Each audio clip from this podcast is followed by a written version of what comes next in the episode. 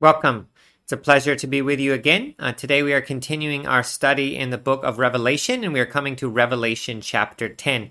This is a very interesting chapter. It's something of a transition chapter, a calm before the storm.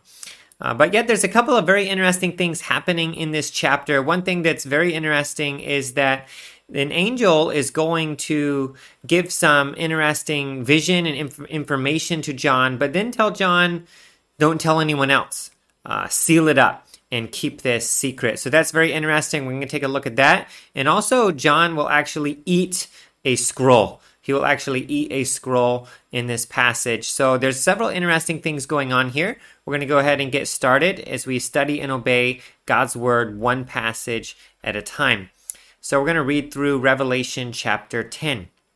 Then I saw another mighty angel coming down from heaven, wrapped in a cloud, with a rainbow over his head. And his face was like the sun, and his legs like pillars of fire. He had a little scroll open in his hand, and he set his right foot on the sea, and his left foot on the land. And he called out with a loud voice, like a lion roaring. When he called out, the seven thunders sounded. And when the seven thunders had sounded, I was about to write, but I heard a voice from heaven saying, seal up what the seven thunders have said, and do not write it down. And the angel whom I saw standing on the sea and on the land raised his right hand to heaven and swore by him who lives forever and ever, who created heaven and what is in it, the earth and what is in it, and the sea and what is in it, that there would be no more delay. But that in the days of the trumpet call to be sounded by the seventh angel, the mystery of God would be fulfilled, just as he announced to his servants the prophets. Then the voice that I had heard from heaven spoke to me again, saying, go, take the scroll that is open in the hand of the angel who is standing on the sea and on the land. So I went to the angel and told him to give me the little scroll. And he said to me, take and eat it. It will make your stomach bitter, but in your mouth it will be sweet as honey. And I took the little scroll from the hand of the angel and ate it. It was sweet as honey in my mouth, but when I had eaten it, my stomach was made bitter, and I was told, you must again prophesy about many peoples and nations and languages and kings. So a very interesting chapter. We have an angel, we have uh, thunderings from heaven, we have sealing up a scroll, sealing up a vision, and we even have eating a scroll. So this is something of an interlude between the sixth and seventh trumpet judgments. The fifth, sixth, and seventh trumpet judgments were described as three terrible woes, three woes which are going to come upon the earth. Now, the first two were unleashed already. They contained terrible demonic attacks directly against everyone who is not sealed by God. And Uh, this was literally going to be hell on earth, to give people a taste of hell, to actually try to encourage them to repent before it's too late and their fate is sealed for all of eternity. So this chapter, Revelation ten, is something of a calm before the storm moment. It's similar to the one between the sixth and seventh seals, when there was a half hour of silence in heaven. So let's go ahead and through, go through the text and see what's happening here. Uh, in verse one, we see another mighty angel coming down from heaven. Now, the identity of this angel is not given. Uh, however, it's distinct from many of the other angels. More time and effort are given to describe this angel. It's evident that he's very powerful. It says that he has a rainbow over his head, that his face was like the sun, his legs like pillars of fire. So quite an amazing description of this mighty angel. Now, these descriptions, especially regarding the face and the legs, are similar to the descriptions of Jesus given in Revelation chapter one. And in no other place in Scripture can we see so many clear descriptions of an angel. This has led some to conclude that this is actually a reference to Jesus. But John describes this being as another mighty angel. Now, if you look at Revelation five two, Uh, he says, I saw a mighty angel proclaiming with a loud voice, who is worthy to open the scroll and break its seals. So he actually saw a mighty angel already in Revelation five. And then here in Revelation ten, he says, I saw another mighty angel. In fact, the Son of God, Jesus, is not another anything, is he? He's altogether unique. He is one of a kind. He is different from and greater than all the angels. And you can see Hebrews chapter one for more on that. Now, if the author wanted us to know that this was Christ, he would not have called this being an angel. So most likely, this is one of the highest angels in God's created order. Perhaps it's Michael, though we cannot be sure. The meaning of Gabriel is actually mighty one. So the way he described this angel shows that he comes directly from the presence of God. He's on a divine mission and he carries divine authority. The rainbow shows is a reminder of God's covenant with his people, made all the way back in Genesis, that he would never again destroy the world by water. Here it seems to show that God is going to finally judge the world again, though in keeping his promise, this time it will not be by water. This time uh, will be, obviously, as we know, by, by fire. Now, the time he waited from Genesis six until this point in history shows us his remarkable patience. For the entirety of of basically the Bible, from Genesis six all the way through Revelation, thousands and thousands of years, God is showing patience with mankind. But that patience is about to run out. Now, the angel has a little scroll in his hand. It's quite an interesting picture because if you look at verse two here, you see, wow, this is a, a mighty, towering, powerful angel. He's so large, he can simultaneously stand on sea and on land, and he has these massive hands, and in his massive hands, he has this little scroll, a little tiny scroll. Now, the contrast there reminds us how much power is packed into the written word of God. God's words can be written on something very small. Now, at the same time, his words are powerful and change the course of the history of the universe. Now, we cannot be sure what this little scroll is. Uh, it could be the same scroll as is mentioned in Revelation five one. It says, I saw on the right hand of him who is seated on the throne a scroll written within and on the back, sealed with seven seals. Uh, so it could be this scroll, but it also may not be this scroll. The Bible does not tell us very clearly. It could also contain something of God's plan of what he was going to enact between the fifth, the sixth and the seventh trumpets. It's not very sure. Now, in verse three, it says, he called out with a loud voice like a lion roaring. When he called out, the seven thunders sounded. Now, in the Bible, thunder is often a reference to God's voice, which comes forth like thunder from the heavens. And seven is the number representing God, completion, perfection. Thus, it seems that when this angel calls out, God himself answers from heaven with his thundering voice. So first the angel calls out with a loud voice, and then these seven thunders sound.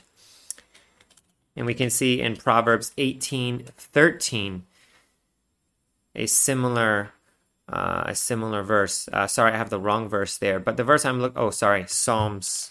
Psalms eighteen thirteen says, the Lord also thundered in the heavens, and the Most High uttered his voice, hailstones and coals of fire. He sent out his arrows and scattered them. He flashed forth lightnings and routed them.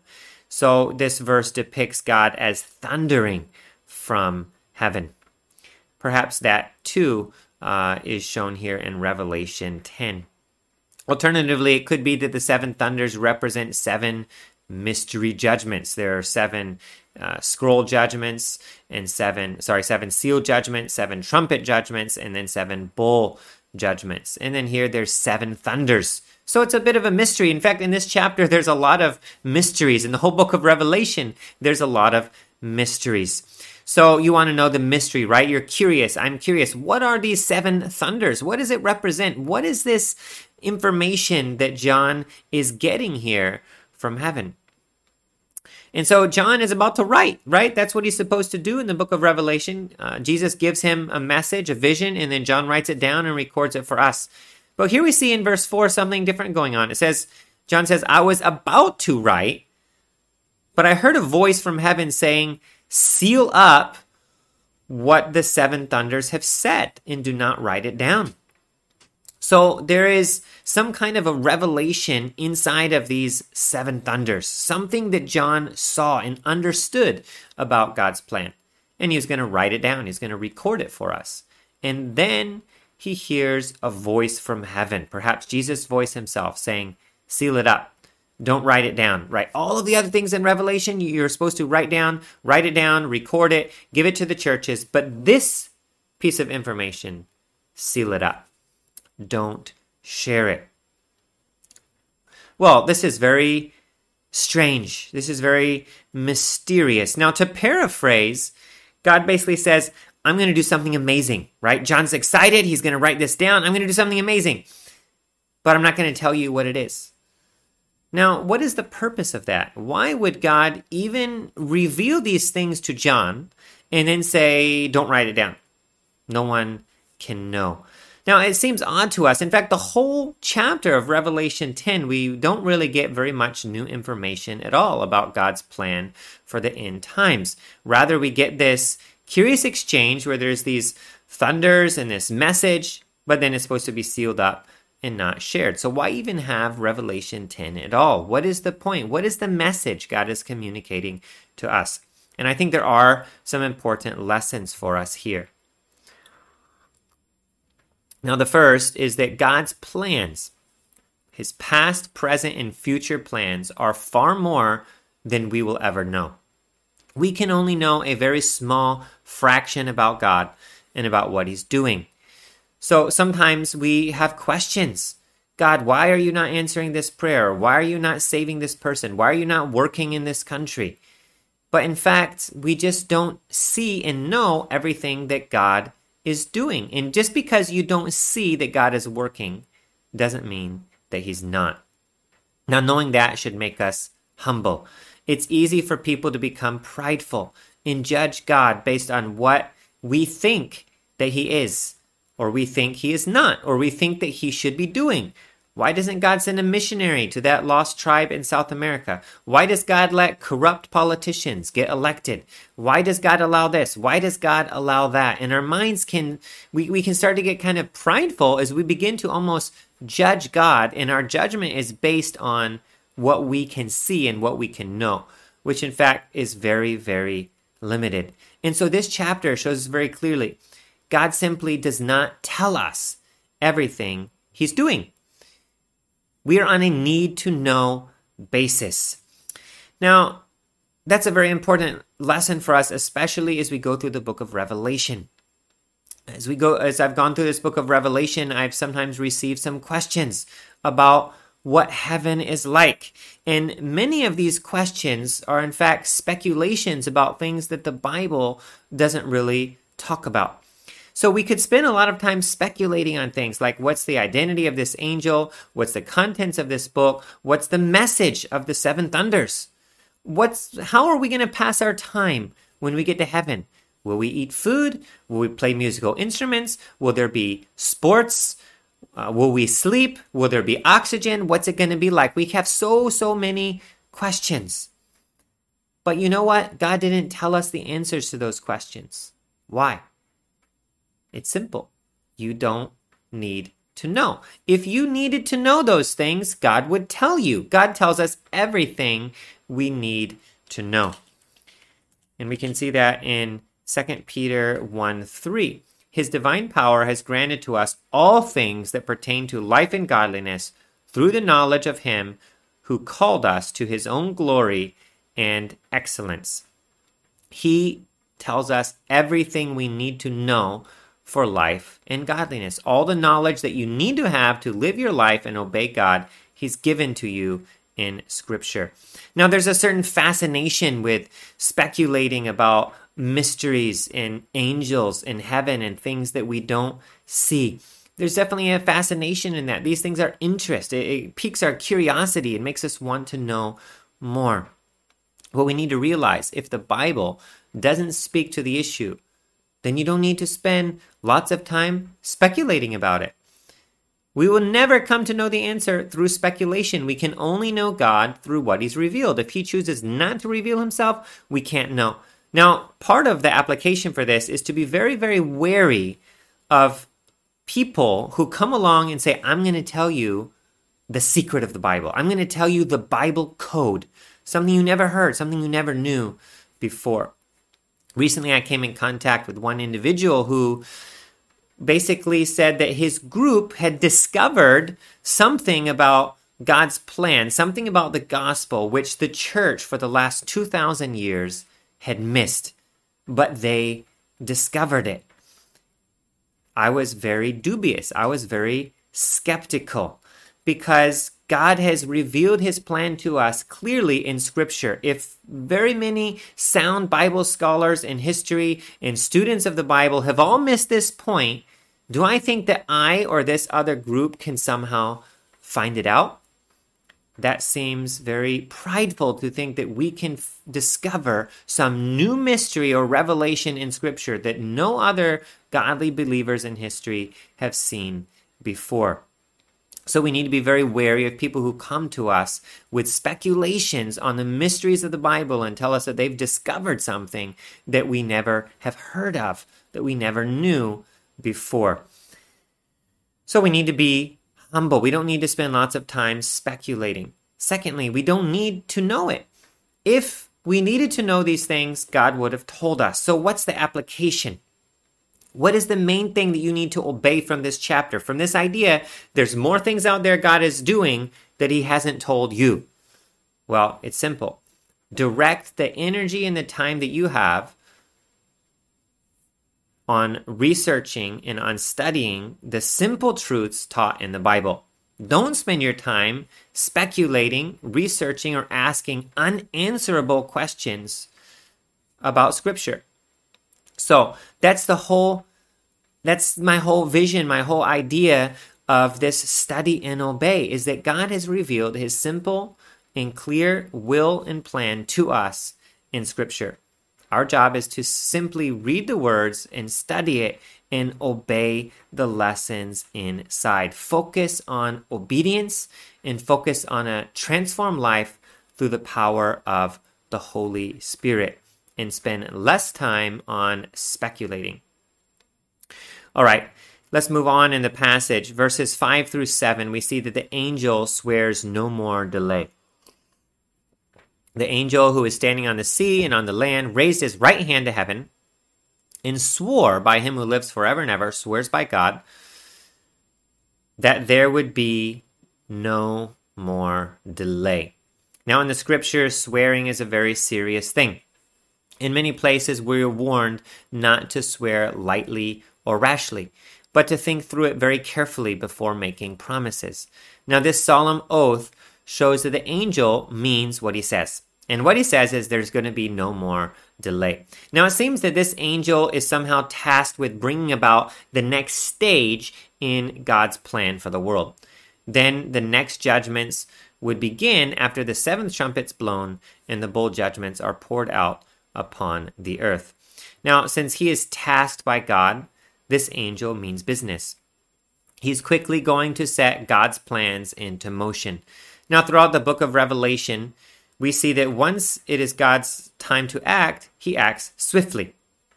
Most of the cataclysmic world events in Revelation would be the story of the century. Right? Any of these plagues or judgments would be the news story for not just a year, but for decades. And yet all of these events, twenty-one different judgments, and some that aren't in this list of twenty-one, are happening within a span of only seven years. It's truly a time of remarkable change and horrible catastrophes in the world. And God's timeline is moving very, very quickly. Second Peter three, nine and ten says, the Lord is not slow to fulfill his promise, as some count slowness, but is patient towards you, not wishing that any should perish, but that all should reach repentance. But the day of the Lord will come like a thief, and then the heavens will pass away with a roar, and the heavenly bodies will be burned up and dissolved, and the earth and the works that are done on it will be exposed. So God is not slow as we consider it. Rather, now we are seeing and experiencing his patience. Now we should be careful that we don't mistake God's patience for indecision. Neither should you look at the world and think, Jesus isn't coming, everything's the same every day.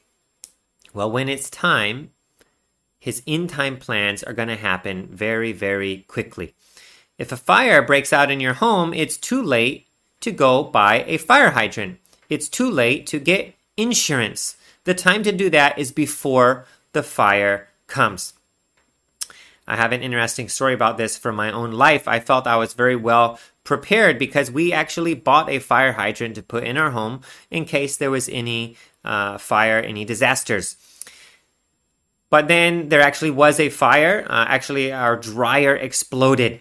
And so I came out. Uh, actually, our air conditioner in our room turned off uh, about ten thirty at night. And I thought, this is very strange. What's going on? Uh, so I went out to check maybe the if the breaker had flipped and turned our air conditioner off. And when I was walking down the hall, I saw this golden glow on the wall of our living room. And I turned the corner and I looked out, and our dryer was on fire. There was fire just billowing out of it. So the good idea would be go get the fire hydrant, right?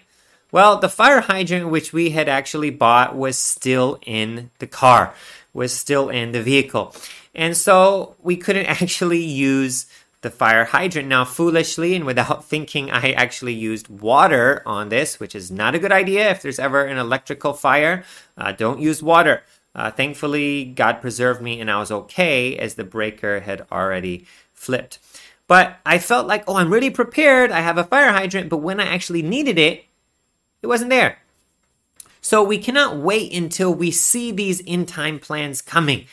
Once people see these Uh, seal judgments and trumpet judgments, once they see Jesus returning, it's going to be too late to prepare for that. So the time to prepare is now. We need to live our life for him right now. Don't wait until it's too late. Throughout the Bible, again and again, we see that today is the day of salvation. Now, just as Jesus announced to his servants, the prophets, God graciously reveals to us what we need to know about what he's going to do so that we can be ready. Amos three seven says, "The Lord does nothing without revealing his secret to his servants, the prophets." God has revealed his end times plan for us in the book of Revelation through his prophet John. He has already revealed to us what is going to happen. So it's up to us to respond to that in the right way. Now, the last part of this passage we're going to look at is verses eight through eleven, where John does something I've never done before. Probably you've never done before either. Uh, the angel tells him to go and take the scroll that is that is open in the hand of the angel. And then after giving it to him, the angel tells John to take it and eat it. Eat a scroll. So even though we like to apply the Bible, we're not actually going to take our Bibles and eat them today. This is uh, not suggested for us. Um, but this is what the angel told John to do. So John must have felt, hmm, this is very strange. I'm supposed to eat a scroll. Well, it's not the only place in Scripture where this instruction is given. In Ezekiel three three, he is also told to eat a scroll. And it reminds us that man does not live on bread alone. God's words are food for our souls. We are to consume his words. When we meditate on them, we are changed from the inside out. Now, in John's case, eating the scroll allowed him to physically taste and experience in his own body how the contents would affect people. So the angel tells him, it will make your stomach bitter, but in your mouth it will be sweet. Now, when John ate the scroll, he found that this was the case. Hearing God's words is a great blessing. Prophecy is attractive in that we can know the future. And most people are very interested in knowing the future. If you ask most people, do you want to know the future? I'm sure a large percentage will answer affirmatively, at least for many things they want to know what's going to happen in the future. Now, in this case, though they warned of the doom to come, judgment and wrath were coming upon the world. So, prophecy is wonderful. It's attractive. It's beautiful. It's a blessing that we can receive this prophecy from God. But what is the contents of John's prophecy in Revelation? It's a prophecy about God's judgment and wrath. So Revelation is a hard pill to swallow in many ways. It's a hard and sad book because billions of souls are lost due to their continued rebellion against God. It will be a disaster for the unbeliever. It will be extremely painful for believers, many of whom are going to be martyred. There's a lot of sadness in the book. That's why back in Revelation, uh, between the sixth and seventh seal judgments, there was half an hour of silence. It's a sad, it's a serious thing. And so I think the, the sadness of the judgment and the wrath to come, where many will be lost for eternity, is what is the bitterness inside of the stomach. But even though it's bitter, even though the message is bitter, the angel tells John in verse eleven, he says, "You must again prophesy about many peoples and nations and languages and kings." The prophecies are hard, they're bitter. It's a tough sw- pill to swallow, but nonetheless, they'll be necessary. Knowing the judgment to come could encourage people to seek His mercy now. So the book of Revelation is both sweet and bitter. It's beautiful to see Jesus and his power revealed. It's beautiful to see Jesus' second coming, his victory over Satan, his victory over demons, good triumphing over evil. There's so much beauty, and the glory of Christ is just magnified and shown throughout the world for all to see. There will be no atheist. There will be no one else who refuses to accept God's existence. And all of that is so beautiful. But at the same time, there's pain. There's pain for believers. There's there's judgment. And many people will be lost forever. And that's a sad, sad thing. So let us take the message from this book of Revelation to heart.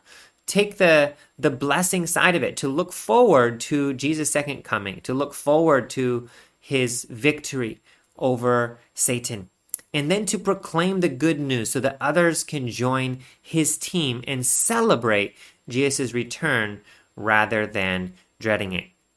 So in the passage today, we see an interlude between the sixth and the seventh trumpet judgments. We see that God is doing a lot of things, even during these end times when he, where he's revealed so much to us in the book of Revelation. He's doing a lot more that he says, seal up, don't tell us. And we don't even know what those things are. So this reminds us how big God is, how uh, amazing his plans are, how big his plans are, and how little we are. So let us be humble before him. Let's not speculate about many things that we cannot know, but instead let's read the simple truths of God's word and then seek to obey them and apply them to our lives. I hope that you enjoyed this study of Revelation chapter ten and that you will join us again next time for Revelation chapter eleven. God bless and see you then. To see our entire library of over eight hundred Bible studies, please visit our website at w w w dot study and obey dot com.